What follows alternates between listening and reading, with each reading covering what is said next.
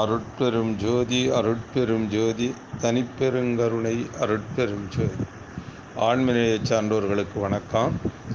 இன்று ஐந்தாவது ஆறாவது அகவல் வரியை இப்பொழுது சிந்திப்போம்.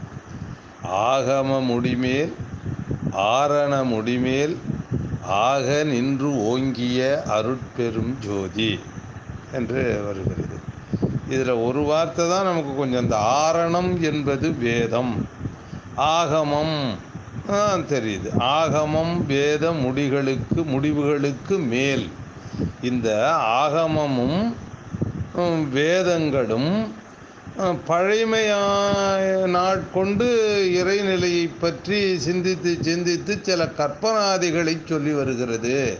அதனாலே அவைகளினால் இறைவனை முழுமையாக உணர்த்தவும் முடியவில்லை உணரவும் முடியவில்லை. எனவே அந்த ஆகம வேதங்களுக்கு மேலே இருந்து அதான் அந்த முடிவு முடி என்பது முடிவு அந்த அந்தம் அதற்கு மேலே இருந்து அதன் மேல் நின்று ஆக நின்று ஓங்கிய அருட்பெரும் ஜோதி. அந்த முடிவு நிலைக்கு மேலே நின்று ஓங்கி இறைநிலையை விளக்கு விளக்குவதற்கு விளங்கி நின்ற அருட்பெரும் ஜோதி என்று ஐயா மிகத் தெளிவாக இதிலே குறிப்பிடுகின்றார். எனவே பழைய கருத்துகளுக்கெல்லாம் மேல் நின்று ஓங்கி விளங்கி அஹ், இறைநிலையை விளக்குவதற்கு விளக்கு விளங்குகின்ற அருட்பெரும் ஜோதி.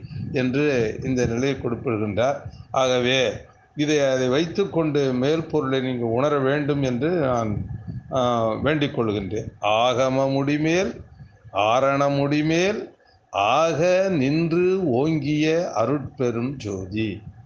நன்றி வணக்கம்.